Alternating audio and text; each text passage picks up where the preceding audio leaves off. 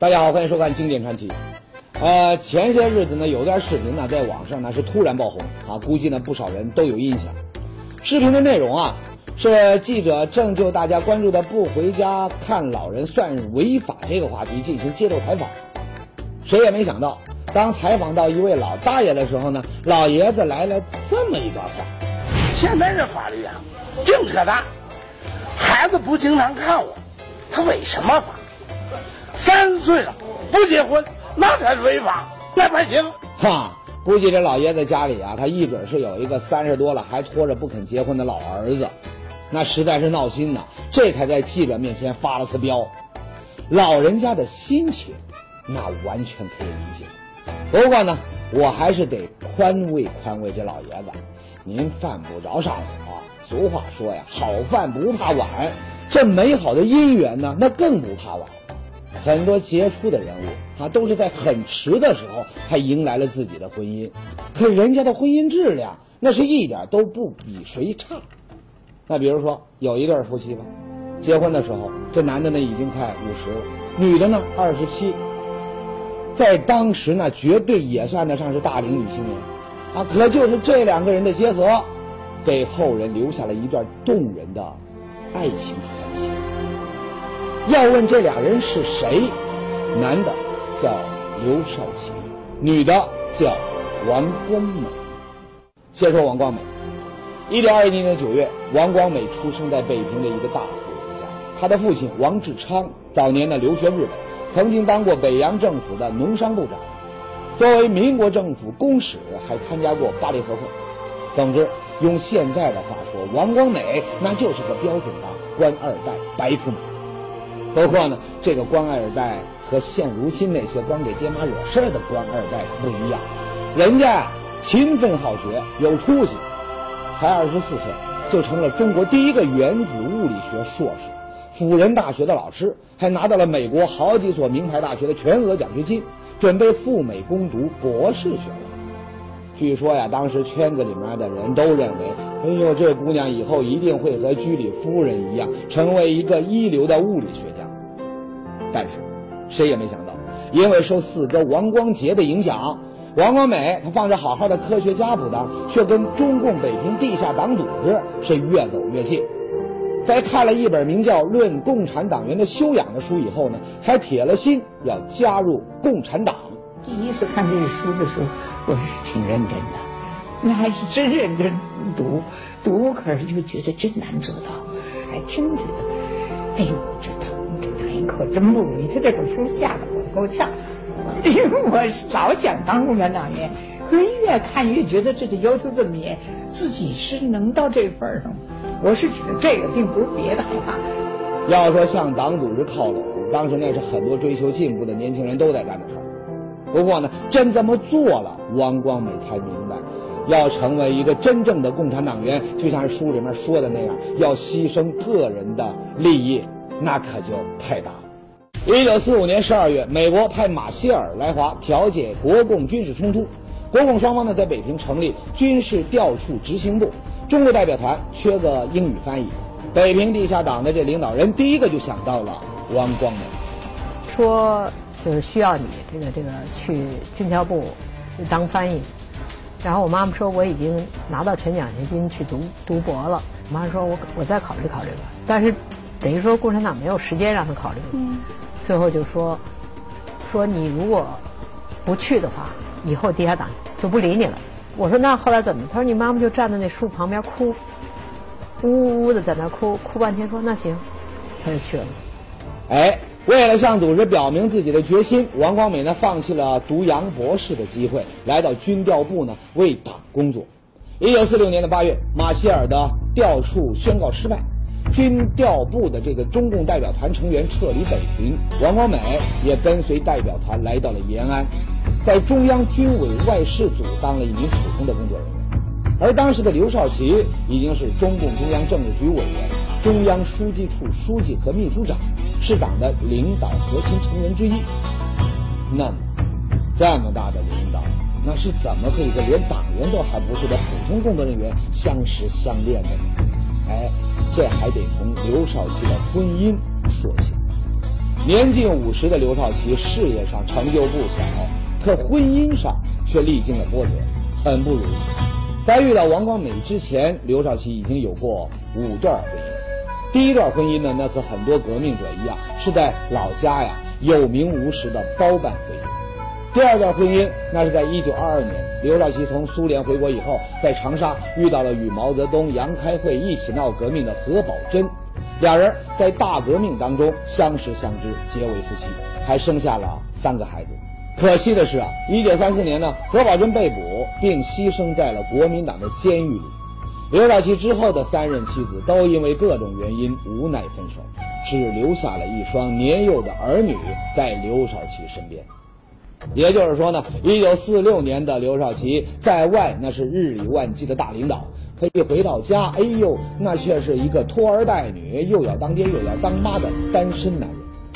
可想而知，这日子过得那有多凄凉和艰难。哎，这个情形呢，有人那是看在了眼里，急在了心里。谁呢？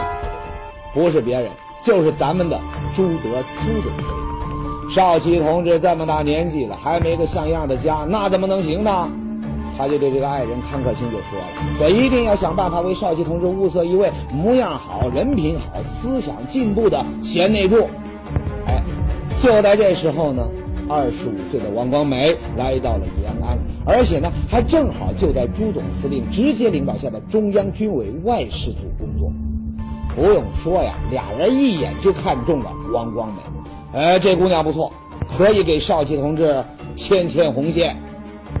那。这红线是怎么牵的？王光美到了延安，被朱老总和康克清大姐啊一眼看中，要给刘少奇呢牵线搭桥。不过呢，这事儿他不比别的事儿，再大的领导也不能直接下命令。那怎么办呢？哎，当时的延安呢，每个周末都会办舞会。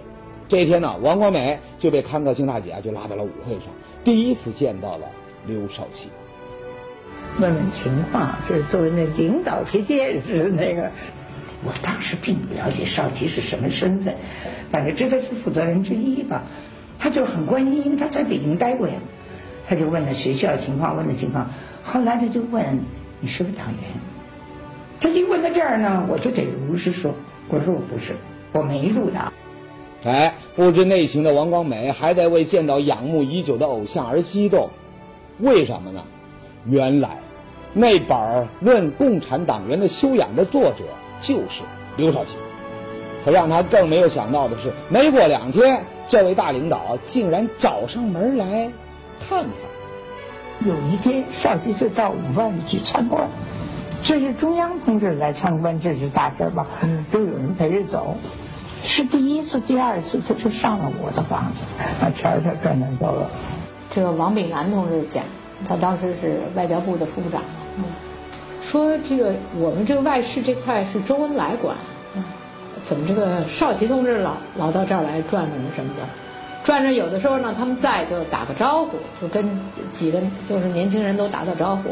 他不在呢的时候呢，我爸爸说哎还想进去看看，说后来进去看看的时候呢，又到那个那个那个女生宿舍去去转了一圈呢。这时候王敏南还没想到，说真奇怪，说因为他平时是特别严肃的一个人。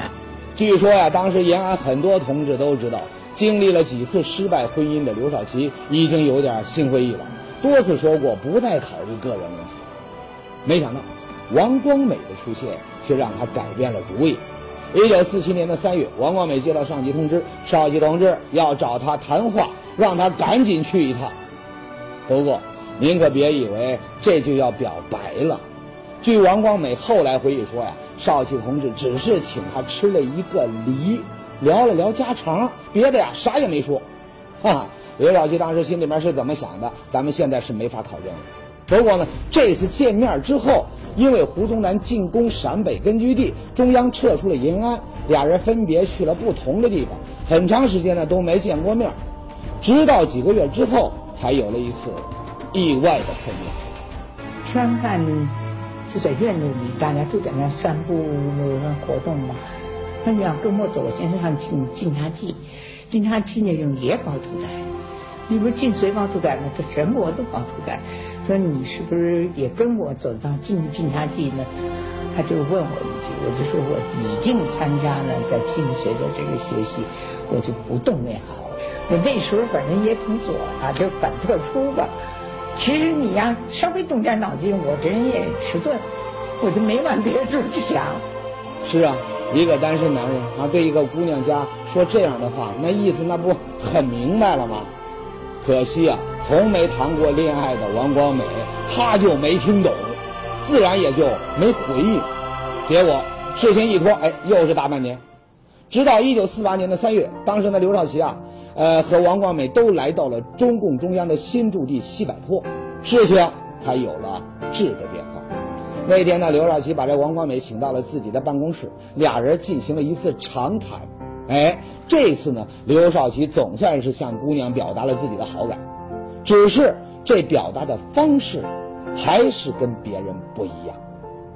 我妈妈告诉我说，她认识我爸爸时候，我爸爸也一米呃七五七六的个儿，呃，才一百斤，就是有胃病，非常瘦，啊，所以呢，我说你怎么会看上他的，就是愿意跟他结婚呢？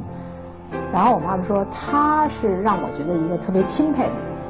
他呢是后来跟我头就第一次提的时候，上来就说我这人有什么不好？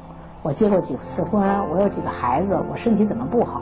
后来我妈妈说，没有任何一个男的要跟我讲的时候，都是说自己怎么好。那我就觉得他特别可靠，我也特别钦佩他。这个人啊，因为一来说我佩服他了，就是说我读过的书。另外看他做什么工特专心，真专心，真刻苦。后来我说你肯定是先结婚后恋爱。后来呢，他说你就胡说。然后我说，那是不是你宠爱他？然后他说，哎，他说我是宠爱啊，他这个他承认。就这样，没有花前月下，没有海誓山盟。一九四八年五月，王光美和刘少奇走到了一起，俩人啊，那是真正的裸婚。新房就是刘少奇的办公室兼卧室，房子里面除了一张大床和两把椅子，唯一的家具那就是刘少奇用来装书的木箱子。王光美出嫁的时候，她的爹妈都在北平，女儿结婚的消息呢，还是从别人嘴里面听说的，只知道新姑爷他是个共产党，至于长什么样是干什么的，完全一无所知。老头老太太就跟我说，说听说我女儿跟。刘少奇同志结婚了，嗯，你见过刘少奇吗？哦，我说我没见过，就行不见，距离西单很近，这个西单的那个书摊上就卖《论共产党员的修养》，那个书的头一页就有少奇同志头像，我就那买买了一份，我说。你你看看，他们家人都在这看。听说女儿嫁给了共产党的大干部，哎，爹妈总算放心了，他至少不会受苦啊。可他们哪知道啊，共产党的大干部那不是国民党的大官，他没有特殊待遇。尤其是这个刘少奇，孩子多，穷亲戚多，这日子啊过得一点都不比普通人宽裕。我妈妈呢是。从跟我爸爸结婚以后呢，就我爸爸就没许他长级，他就十七级，所以呢，这个这个呃呃，这个钱很少，啊不对，我爸爸好像是四百多块钱，我妈妈是一百多块钱，但是我们家呢有好多刘家的这个亲戚呢是要给学费的，所以最后呢，我们家实际上就是我们的小孩加上我外婆，一共是一百多块钱，我记得就吃的就是都是。有洋白菜，有粉丝，反正我们家永远是那几样。婚后不久，党中央搬到了北京，紧接着就是新中国成立。作为领导人，刘少奇的工作呢也越来越繁忙。为了保证刘少奇的工作，结婚之后呢，王光美放弃了自己的事业，担任了刘少奇的政治和生活秘书，把自己的全部精力呢都用在了刘少奇的工作和他们这个家上。来来，王美就。很热情的迎上去，就跟少奇同志打招呼。少奇同志还夹着这个本儿，嗯，就呃看见我们就站住了。光美呃就拿着一个呃是本书啊，还是什么东西？我印象没有，就给了少奇同志屁股一下子，啊，就说你还不赶紧回去收拾收拾，咱们吃饭吧。啊，少奇同志就乖乖的进去就去换衣服啊，什么出，就显见得呢，俩人的关系。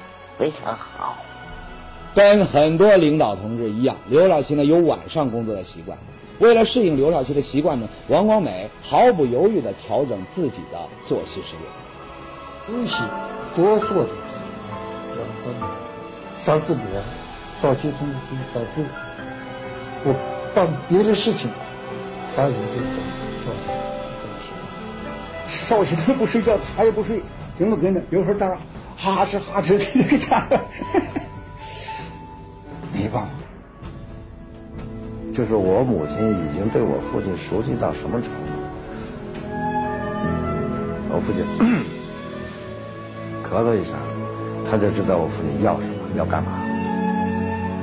我跟我妈那儿，因为我妈办公室我们还可以进，我们只是不看桌上写着文字的东西，然后就跟我妈说说话，悄悄的说什么话。他们俩办公室不是挨着吗？那边茶杯一响，我妈嗯，答应一声，赶快就过去了。从他办公室跑到他办公室，把茶倒了。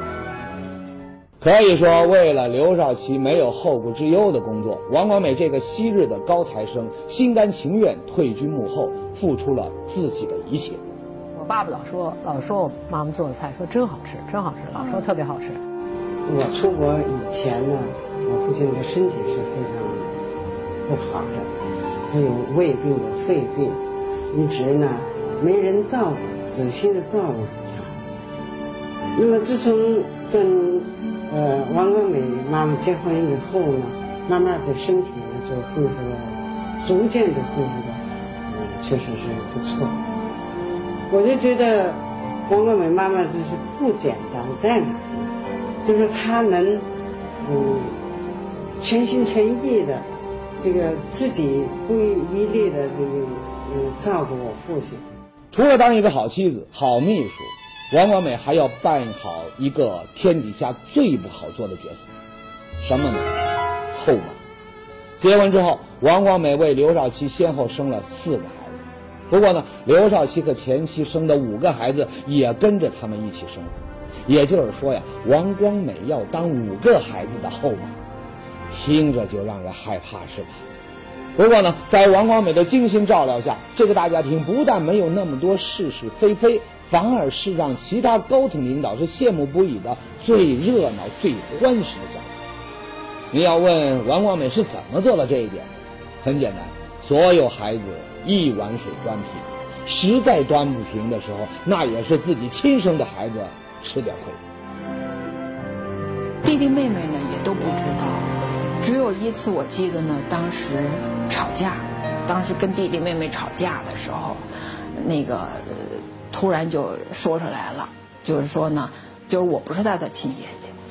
后来呢，萍萍当时呢就一愣，一愣了之后呢，他就哭了。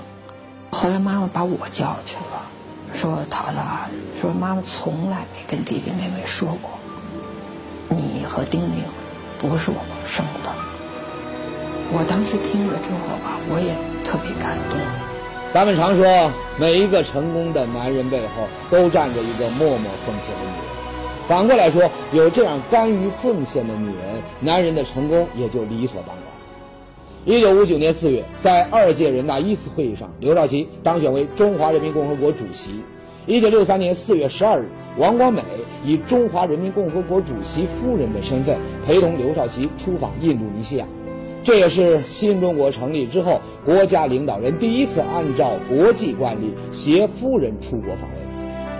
穿着一件短袖旗袍的王光美，以其高贵的气质、优雅的举止，让无数东南亚民众倾倒。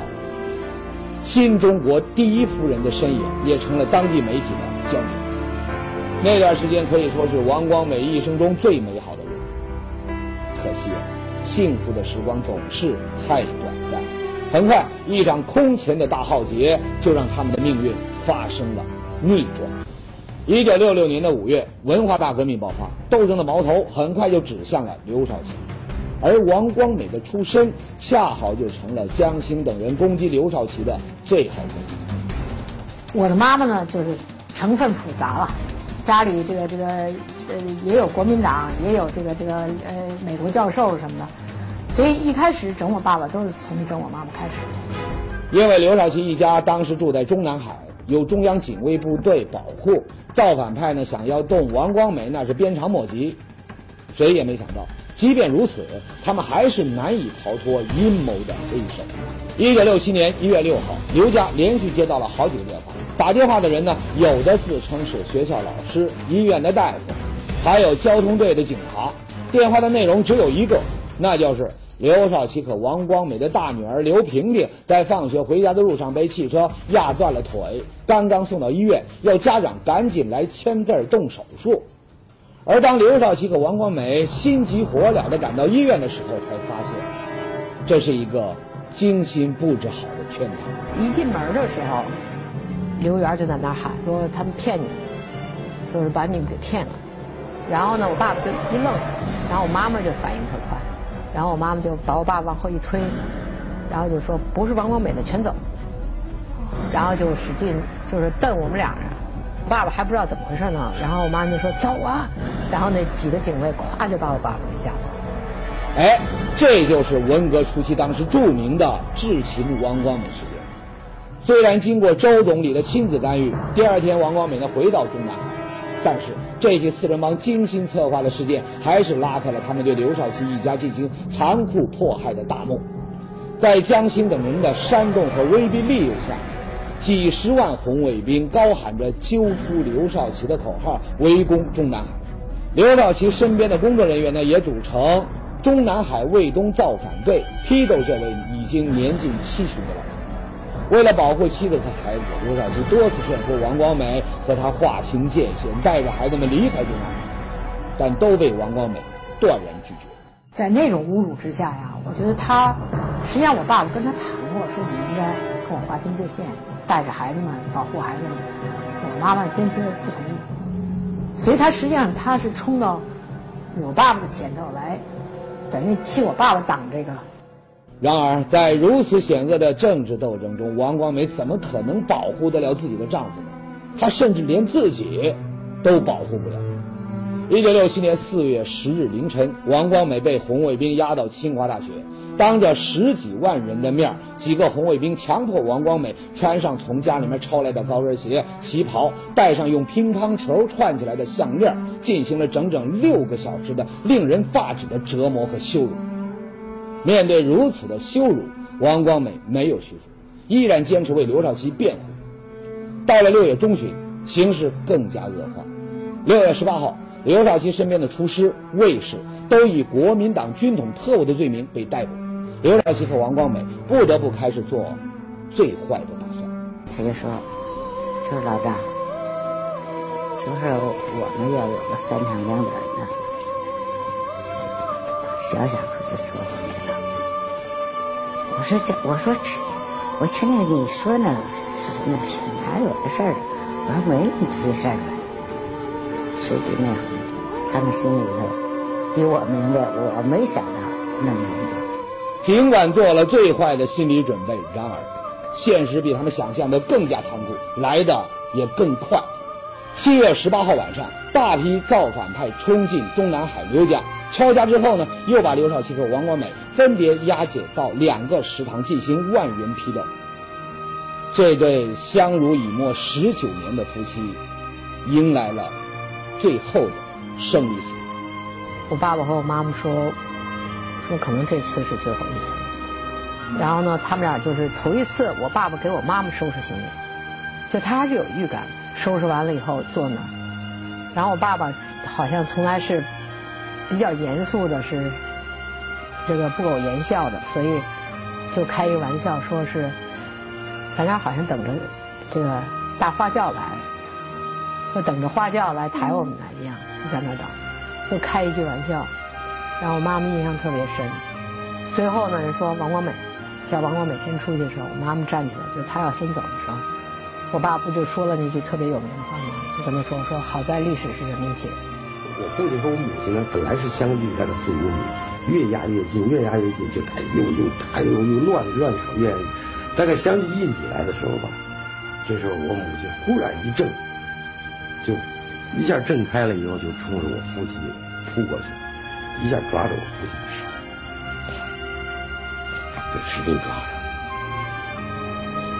我父亲也抓住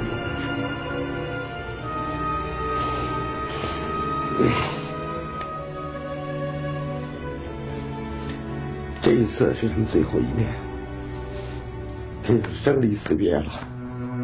这次批斗之后，王光美以美国潜伏特务的罪名被逮捕，关进了秦城监狱。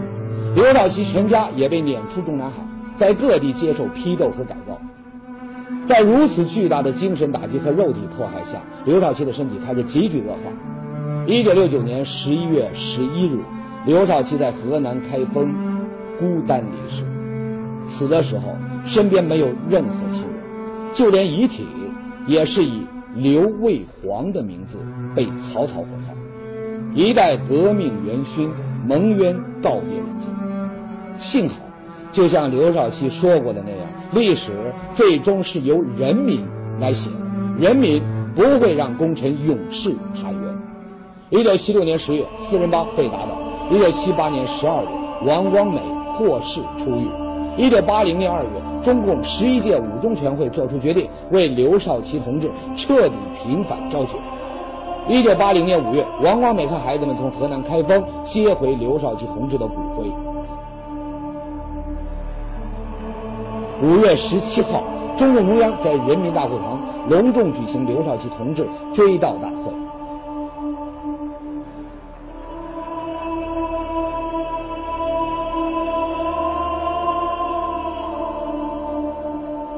五月十九日，按照生前遗愿，刘少奇的部分骨灰被撒入大海。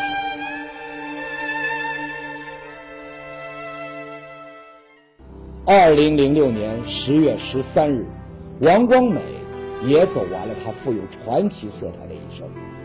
一年之后，他的骨灰和刘少奇的骨灰在家人的护送下回到了刘少奇的家乡进行合葬。这对真挚坚贞的革命伴侣。在人世间相濡以沫十九年，经历了三十六年的阴阳两隔，终于重新而且永远的连在了一起。